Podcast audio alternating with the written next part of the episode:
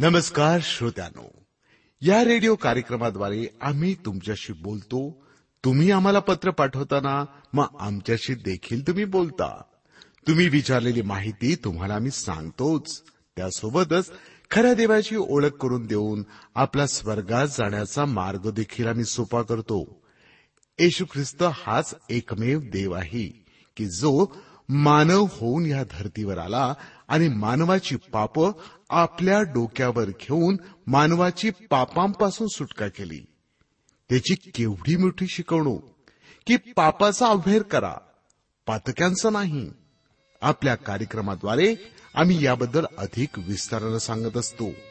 बरं का श्रोत्यानो आता आपण ऐकूया एक भक्तिगीत. गीत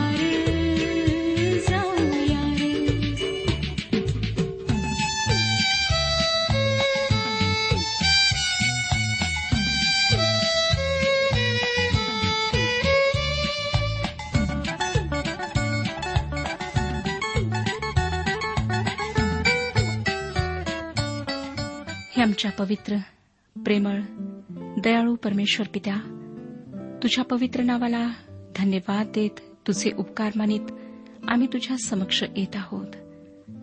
तू आम्हाला स्पर्श केलास आमच्यातील अनेकांना तू आरोग्य दिलास आम्ही तुझी स्तुती करीत आहोत.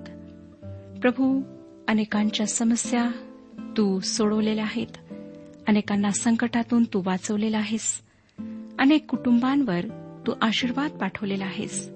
ही तुझी दया आहे. सर्व आदर मान सन्मान आम्ही तुझ्या पवित्र नावाला देत आहोत. स्वतःला तुझ्या हातात समर्पित करीत आहोत. प्रभू आज सुद्धा अनेक आहेत जे आजारी आहेत बिछाण्याला खेळलेले आहेत वृद्धावस्थेत आहेत समस्येमध्ये आहेत. प्रभू तू अशा सर्वांवर कृपादृष्टी कर त्यांना स्पर्श कर आरोग्य दे आणि त्यांची मदत कर. आजच्या वचनाच्याद्वारे आमच्याशी बोल.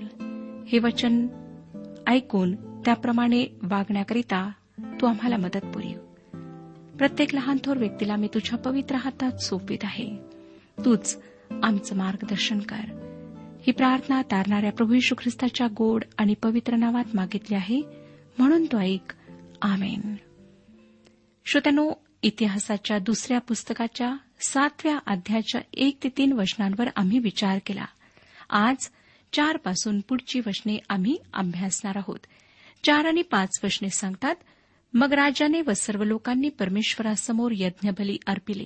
शलमोन राजाने बावीस हजार बैल आणि एक लक्ष वीस हजार मेंढरे यांचा यज्ञ केला. अशा रीतीने राजाने व सर्व लोकांनी देवाच्या मंदिराचे प्रतिष्ठापन केले. पवित्र शास्त्राविषयी शंका काढणाऱ्यांनी या वचनांना धरून त्यावर खूप टीका केली आहे. तीन कारणांवरून ते पवित्र शास्त्राची या ठिकाणी टीका करतात. एक त्यांच्या म्हणण्यानुसार ही अर्पणे म्हणजे निवळ उधळपट्टी होती. दुसरे कारण इतकी अर्पणे एका वेदीवर वाहणे अगदीच शक्य नव्हते. आणि तिसरे कारण एवढ्या प्राण्यांना मारून अर्पण करण्याची काही गरज नव्हती. मला खात्री आहे श्रोत्यानो की मुक्या जनावर अत्याचारास प्रतिबंध घालणारी संघटना ह्या अर्पणांचा निषेध करेल. आता या तिन्ही वादग्रस्त मुद्द्यांकडे आपण पवित्र शास्त्राच्या दृष्टिकोनातून पाहूया. देवाच्या वचनाच्या प्रकाशात ह्या गोष्टी आपण पाहिल्या पाहिजेत. सर्वप्रथम मला सांगू द्या की ह्या सर्व गोष्टींचे मध्यबिंदू किंवा केंद्र जरी मंदिर होते तरी मला नाही वाटत की ही सर्व अर्पणे एकाच वेदीवर अर्पिण्यात आली. ह्या विशेष समारंभाच्या प्रसंगी त्यांनी मंदिराच्या क्षेत्रात बहुतेक आणखीन वेद्या उभारल्या असाव्यात. हे भौतिकदृष्ट्या अशक्य नव्हते. आता दुसरा प्रश्न आहे की एवढा खर्च का करण्यात आला? श्रोत्यानो प्रत्येक विभागाने आपली अर्पणे व्हावीत ही गोष्ट आवश्यक होती. जेव्हा इस्रायली लोक मिसर देशातून बाहेर पडलेत तेव्हा प्रत्येक कुटुंबासाठी एक कोकरा कापण्यात आला. म्हणजे त्या रात्री अक्षरशः हजारो कोकरे वधण्यात आले असावेत.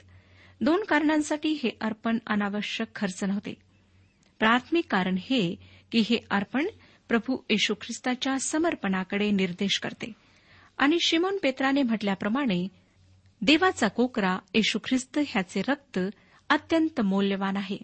पेत्राचे पहिले पत्र पहिला अध्याय अठरा आणि एकोणीस वचनात लिहिलेले आहे कारण वाडवडिलांच्या परंपरेने चालत असलेल्या तुमच्या निरर्थक वागणुकीपासून सोने रुपे अशा नाशवंत वस्तूंनी नव्हे तर निष्कलंक व निर्दोष कोकरा असा जो ख्रिस्त त्याच्या मूल्यवान रक्ताने तुम्ही मुक्त झाला हा श्रोत्यानो जी प्राण्यांची अर्पणे आणण्यात आली तो खर्च फार नव्हता कारण ती अर्पणे येशूच्या समर्पणाकडे निर्देश करतात. दुसरे कारण असे की जी अर्पणे वाहण्यात आली त्यांचे मांस नंतर खाण्यात आले. जरी होमार्पणे अग्नीने जाळून टाकण्यात आली तरी शांतार्पणे खाण्यात आली. मंदिराच्या समर्पणाचा हा समारंभ मेजवानी व आनंद करण्याचा प्रसंग होता. पवित्र शास्त्रावर टीका करताना उगीच काहीही सबब सांगून टीका करू नका. नीट विचार करून पवित्र वचनाच्या प्रकाशात त्याकडे पाहून मगच टीका करण्याचे धाडस करा. जे लोक नेहमीच देवासाठी खर्च केलेल्या रकमेला उधळपट्टी समजतात त्या लोकांचे मी निरीक्षण केले.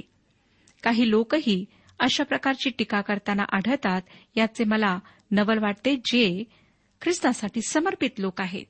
ज्यांनी ख्रिस्ताच्या उद्धाराचा अनुभव घेतलेला आहे.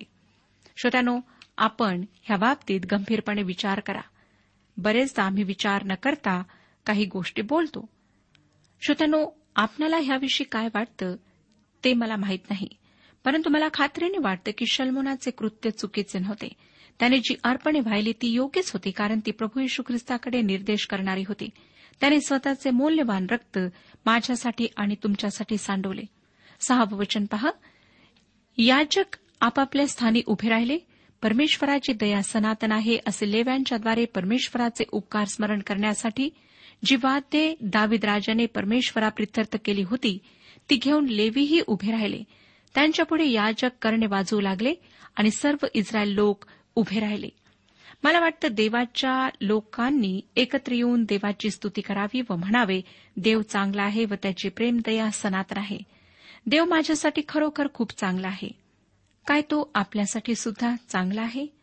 मग आपणही म्हणा की परमेश्वर चांगला आहे त्याची दया सनातन आहे. सात आणि आठ वचने त्या दिवशी राजाने परमेश्वराच्या मंदिराच्या पुढल्या अंगणाचा मध्यभाग पवित्र करून तेथे होमबली अन्नबली आणि शांतर्पणांची वपा अर्पिली. कारण शल्मुनाने केलेल्या पितळेच्या वेदीवर होमबली अन्नबली आणि वपा यांचा समावेश होईना. आठवं वचन त्याप्रसंगी शल्मुनाने व त्याच्याबरोबर सर्व इस्रायल लोकांनी सात दिवस हा असा महोत्सव केला. हमाथाच्या घाटापासून मिस्राच्या नाल्यापर्यंतच्या इस्रायलांचा मोठा जमाव जमला होता.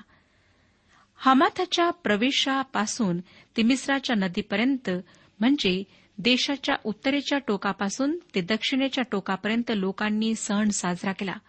बारा ते चौदा वचने पुढे सांगतात परमेश्वर शल्मुनास रात्री दर्शन देऊन म्हणाला मी तुझी प्रार्थना ऐकली आहे आणि हे गृह यज्ञगृह व्हावे म्हणून मी आपल्याकरिता निवडिले आहे. पर्जन्यवृष्टी होऊ नये म्हणून मी जर आकाश कपाटे बंद केली किंवा जमिनीचा उपज फस्त करण्यासाठी टोळधाड पाठविली किंवा आपल्या लोकांमध्ये मरी पाठविली तर माझे नाम ज्यास दिले आहे त्या माझ्या लोकांनी दीन होऊन माझी प्रार्थना केली आणि माझ्या दर्शनविषयी उत्सुक होऊन ते आपल्या दुष्ट मार्गापासून परावृत्त झाले तर मी स्वर्गातून त्यांची विनंती ऐकून त्यांच्या पापांची त्यास क्षमा करीन. व त्यांच्या देशातून क्लेश नाहीसे करीन. श्रोत्यानो शेवटचे वचन मला आजच्या संदर्भात महत्त्वाचे वाटते कारण त्याच्या प्राथमिक अर्थासाठी ते आजकाल बऱ्याचदा वापरले जाते. जर आम्ही काही विशिष्ट गोष्टी करू तर परमेश्वर आमच्यासाठी विशेष गोष्टी करेल असे सांगताना ह्या अभिवचनाचा उल्लेख केला जातो. बऱ्याचदा सुवार्ता प्रसाराच्या समारंभामध्ये कोणी ना कोणीतरी ह्या वचनाचा संदर्भ देतोच. व म्हणतो की देवाच्या ह्या अभिवचनावर तो विसंबून आहे. मला वाटतं ह्या वचनाचा मूळ संदर्भ त्याची पवित्र शास्त्रातील जागा व त्याचा त्या संदर्भातला अर्थ यांचा काळजीपूर्वक विचार केला तर ह्या वचनाचा गैरउपयोग केला जाणार नाही. त्या वचनाला मूळ संदर्भातून वेगळे करून त्याचा सोयीनुसार अर्थ लावणे अत्यंत चुकीचे आहे.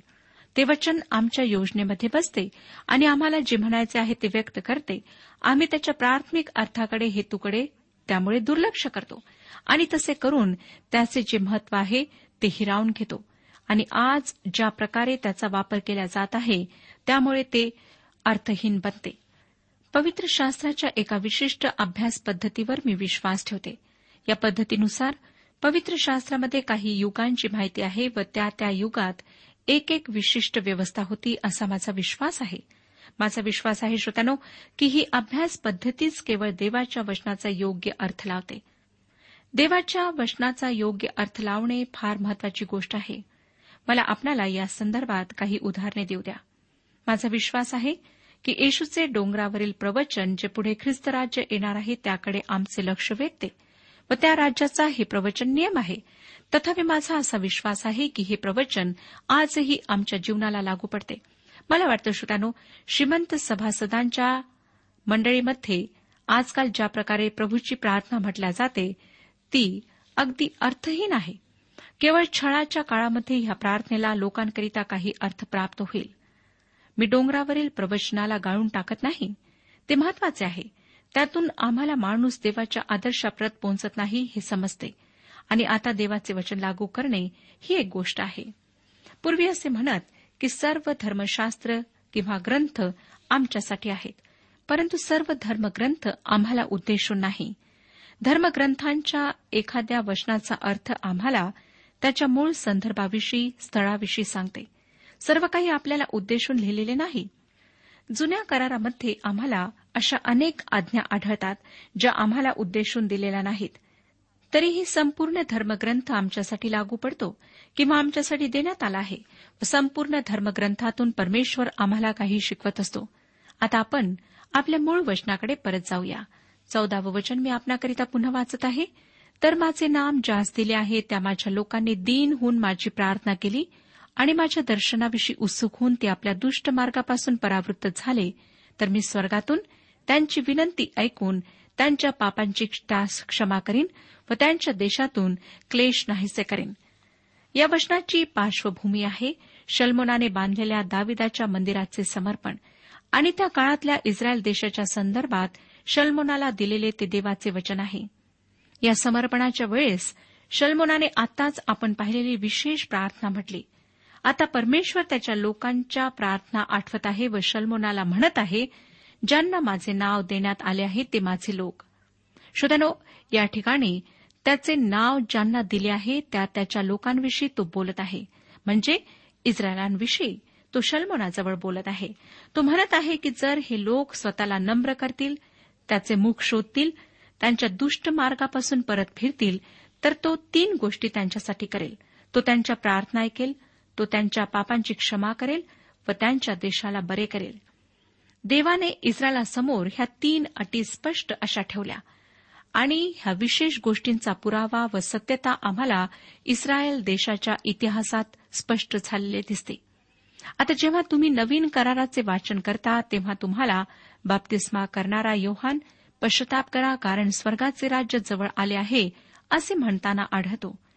प्रभू येशूने ह्या वाक्याचे पुनरुच्चार केले. त्याने देशाला देवाने त्यांच्यासमोर ठेवलेल्या अटी पूर्ण करण्याचे आव्हान केले जेणेकरून देवाचे अभिवचनही परिपूर्ण व्हावे. इस्रायलांच्या देशात शांती नाही कारण की त्यांनी ह्या अटी पूर्ण केल्या नाहीत. हा ह्या वचनाचा शब्दशः अर्थ झाला. आता हे वचन आम्ही आमच्या जीवनाला लागू करू शकतो का? किंवा ते कसे लागू करू शकतो? ते आपण पाहणार आहोत. देवाने मला उद्देशून हे सांगितले नाही म्हणून मी हे वचन दूर लोटून देऊ शकत नाही. आताच्या काळासाठी ह्या वचनात एक सूत्र आहे माझे लोक. असे त्याने ह्या ठिकाणी म्हटले आहे. आजही देवाचे लोक आहेत ते म्हणजे ज्यांना आपण मंडळी किंवा ख्रिस्ताचे शरीर असे म्हणतो ज्यांनी ख्रिस्ताचा तारणारा म्हणून स्वीकार केला आहे. तितासपत्र दुसरा अध्याय आणि चौदावं वचन सांगतं त्याने स्वतःला आपल्याकरिता दिले ह्यासाठी की त्याने खंडणे भरून आपल्याला सर्व स्वैराचारापासून मुक्त करावे आणि चांगल्या कामात तत्पर असे आपले स्वतःचे लोक आपणासाठी शुद्ध करून ठेवावे. श्रोत्यानो ख्रिस्त येशूचा स्वीकार केलेले त्याच्यामध्ये नवीन जन्म पावलेले असे हे लोक म्हणजे ख्रिस्ताचे शरीर होय. मला वाटतं कोणी म्हणेल आपल्यापैकी कितीतरी जण असे विशेष लोक आहेत. पण ह्या ठिकाणी देवासाठी असलेले लोक असा अर्थ अभिप्रेत आहे. पुढे आपण वाचतो जर स्वतःला नम्र करतील. आमच्यातला दैहिक माणूस अहंकारी आहे. परंतु आम्हाला नम्र होण्याची कडक सूचना देण्यात आलेली आहे. इफिस्करासपत्र चौथा अध्याय एक आणि दोन वचने. म्हणून जो मी प्रभूमध्ये बंदिवान तो मी तुम्हास विनवून सांगतो की तुम्हाला झालेल्या पाचारणा शोभेल असे चाला. पूर्ण नम्रता सौम्यता व सहनशीलता दाखवून एकमेकांना प्रीतीने वागवून घ्या. तसेच गलतीकरासपत्र पाच वाध्याय बावीस आणि तेवीस वचनात आम्हाला सांगण्यात आले आहे की आत्म्याच्याद्वारे निष्पन्न होणारे फळ प्रीती आनंद शांती सहनशीलता ममता चांगुलपणा विश्वासूपणा सौम्यता इंद्रियदमन हे आहे. अशांविरुद्ध नियमशास्त्र नाही. श्रोत्यानो सहनशीलता व सौम्यता हे आत्म्याचे फळ आहे. आज विश्वासणाऱ्या व्यक्तीमध्ये नम्रता असणे कौतुकास्पद आहे.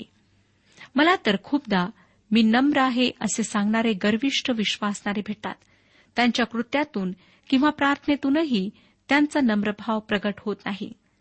पुढे या वचनात आम्ही वाचतो की ते जर प्रार्थना करतील. खरोखर श्रोत्यानो नवीन करारात आम्हाला पुष्कळ वेळा प्रार्थना करण्याची ताकीद देण्यात आली आहे. प्रभू येशूने त्याच्या शिष्यांना सांगितले की जागृत रहा प्रार्थना करा. पत्रांमध्ये प्रार्थना करण्याची सूचना अगणित वेळा देण्यात आली आहे. आणि माझे मुख शोधा ही ताकीदही नवीन करारात देण्यात आली आहे. कलसे करास पत्र तिसरा अध्याय एक आणि दोन वचने सांगतात म्हणून तुम्ही ख्रिस्ताबरोबर उठविले गेला आहात तर ख्रिस्त देवाच्या उजवीकडे जेथे बसला आहे तेथल्या वरील गोष्टी मिळविण्याचा प्रयत्न करा. वरील गोष्टींकडे मन लावा. पृथ्वीवरील गोष्टींकडे लावू नका. श्रोत्यानो सातवा अध्याय चौदाव्या वचनामधली पुढची अट आपण वाचतो. आपल्या दुष्ट वाईट मार्गापासून वळतील तर. हे देखील आम्हाला म्हणजे विश्वासणाऱ्यांना लागू पडते. विश्वासणाऱ्यांनी पश्चाताप करावा. ह्या अर्थाच्या सूचना पवित्र शास्त्रात देण्यात आलेल्या आहेत.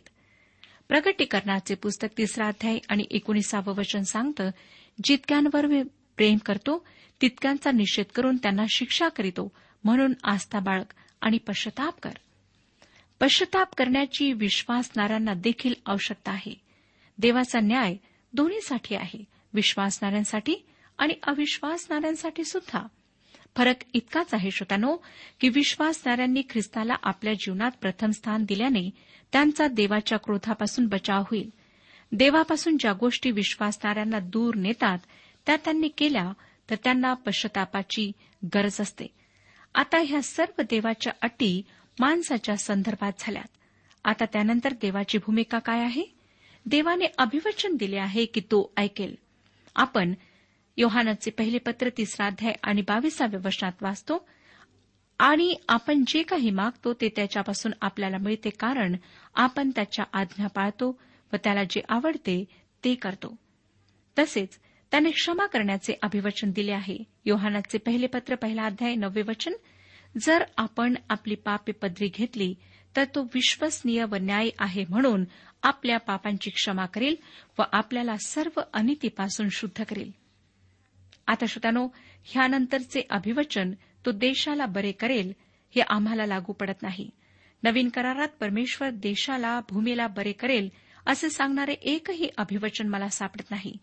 जर देवाने तुम्हाला तुमच्या व्यवसायात आशीर्वाद दिला असेल तर तो अतिरिक्त आशीर्वाद आहे. त्याविषयी देवाने अभिवचन दिलेले नाही. परमेश्वर कोठेही भौतिक आशीर्वाद देण्याचे अभिवचन देत नाही. ख्रिस्त येशूमध्ये आम्हाला सर्व आध्यात्मिक आशीर्वादांनी आशीर्वादित करण्यात आले आहे. आम्ही परके होतो देवाचे शत्रू होतो आणि आता आम्हाला देवाचे पुत्र व कन्या बनविण्यात आले आहे. ख्रिस्ताच्या रक्ताद्वारे आम्हाला मुक्त करण्यात आले आहे आणि तो आम्हाला आमच्या पापांची क्षमा देतो. स्वर्ग हे आमचे घर आहे व नवीन एरुश्लेम ध्येय आहे. पॉल फिल्पेकरास पत्र तिसरा अध्याय विसाव्या वचनाच्या पहिल्या भागात म्हणतो आपले नागरिकत्व तर स्वर्गात आहे. श्रोत्यानो हे सर्व आमचे आध्यात्मिक आशीर्वाद आहेत. देशाला बरे करण्याचे कुठेही अभिवचन देण्यात आलेले नाही. एवढेच काय? सृष्टीही स्वतःच्या नासकेपणाच्या दास्यात आहे वेदनेत आहे आजपर्यंत कणत आहे. तिलाही मुक्ततेचे अभिवचन येणाऱ्या देवाच्या राज्याविषयीच देण्यात आले आहे. रोमकारासपत्र आठवाध्याय एकविसावं वचन सांगतं सृष्टी ही स्वतः नश्वरतेच्या दास्यातून मुक्त होऊन तिला देवाच्या मुलांची गौरवयुक्त मुक्तता मिळावी ह्या आशेने वाट पाहते. श्रोत्यानो जर तुम्हाला सातवाध्याय चौदावे हे वचन स्वतःला लागू करून घ्यायचे असेल तुमच्या सध्याच्या परिस्थितीला लागू करून घ्यायचे असेल तर तुम्ही त्यासोबत पंधरावे वचनही घ्यायला हवे. पंधरावे वचन सांगते जी प्रार्थना यास्तानी करण्यात येईल तिच्याकडे माझे डोळे उघडे राहतील व माझे कान लागतील. श्रोत्यानो ही सूचना तुम्हाला पाळायची असेल तर मी आणखीन सुचवते की तुम्ही जे मिळेल ते विमान पकडून एरुश्लेमला जा व मंदिराच्या स्थळी जा. तुम्हाला समजेल की त्या ठिकाणी आता मंदिर नाही. तुम्हाला तो उतारा स्वतःला लागू करून घ्यायचा असेल तर तुम्ही ते ठिकाण असलेल्या एरुश्लेमला गेलेच पाहिजे. सांगायचे तात्पर्य हे श्रोतानो की आम्ही स्वतःच्या सोयीनुसार पवित्र शास्त्रातील अभिवचने केव्हाही कशीही बाजूला काढून स्वतःला लागू करून घेऊ नयेत. त्याचा आपल्याच आध्यात्मिक वाढीवर विपरीत परिणाम होतो. तर आता सांगितलेली पवित्र शास्त्राचा अर्थ त्यातील वचनांचा अर्थ लावण्याची पद्धत अनुसरा. वचनाचा मूळ संदर्भ त्याचे पवित्र शास्त्रातील स्थळ त्याचा शब्दशः अर्थ काळजीपूर्वक पाहूनच तो स्वतःला लागू करण्याचा विचार करा. मला खरोखर समजत नाही की लोक पवित्र शास्त्रातील वचने संदर्भाच्या बाहेर काढून ती स्वतःला का लागू करून घेतात. देवाच्या वचनांचा तसा हेतू कधी नव्हता व नाही. मंदिराच्या समर्पणाच्या वेळेस देवाने इस्रायली लोकांना हे अभिवचन दिले. जरी ते काही अंशी आपल्याला लागू पडते तरी नवीन करारातून देवाची आमच्यासाठी असलेली अभिवचने पाहणे बरे आहे. सोळावं वचन पहा काय सांगतं? ह्या मंदिरी माझे नाम सर्व काळ राहावे म्हणून मी हे निवडून पवित्र केले आहे. माझे नेत्र व माझे मन ही येथे सतत लागलेली राहतील. श्रोत्यानो मला वाटतं की देवाला ही जागा अतिशय प्रिय असावी. येथूनच त्याचे लोक त्याच्याकडे येणार होते. त्याला संकट समय हाक मारणार होते.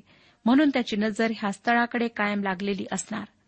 ख्रिस्ताच्या नावाने देवाला आज जे हाक मारतात त्यांच्याकडे देवाची विशेष नजर असणार हे मला खात्रीने माहिती आहे. कारण प्रभू यशू देवाचा एकुलता एक परमप्रिय पुत्र आहे ज्याचे नाव त्याने त्याच्या लोकांसाठी दिलेले आहे. पेत्र त्याच्या नावाविषयी प्रेषितांची कृत्ये चौथा अध्याय आणि बाराव्या वचनात म्हणतो आणि तारण दुसऱ्या कोणाकडून नाही कारण जेणेकरून आपले तारण होईल असे दुसरे कोणतेही नाव आकाशाखाली मनुष्यांमध्ये दिलेले नाही. व त्याच्या नावाने श्रोत्यानो देवाकडे येणाऱ्यांविषयी योहानकृष भोर्तमान सोळावाध्याय आणि चोवीसाव्या वचनात सांगितले आहे तुम्ही अजून माझ्या नावाने काही मागितले नाही. मागा म्हणजे तुम्हास मिळेल. ह्यासाठी की तुमचा आनंद परिपूर्ण व्हावा.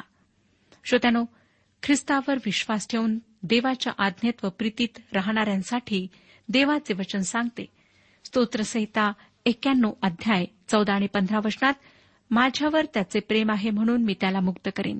त्याला माझ्या नावाची जाणीव आहे म्हणून मी त्याला उच्चस्थळी सुरक्षित ठेवीन. तो माझा धावा करेल तेव्हा मी त्याला उत्तर देईन. संकट समयी मी त्याच्याजवळ राहीन.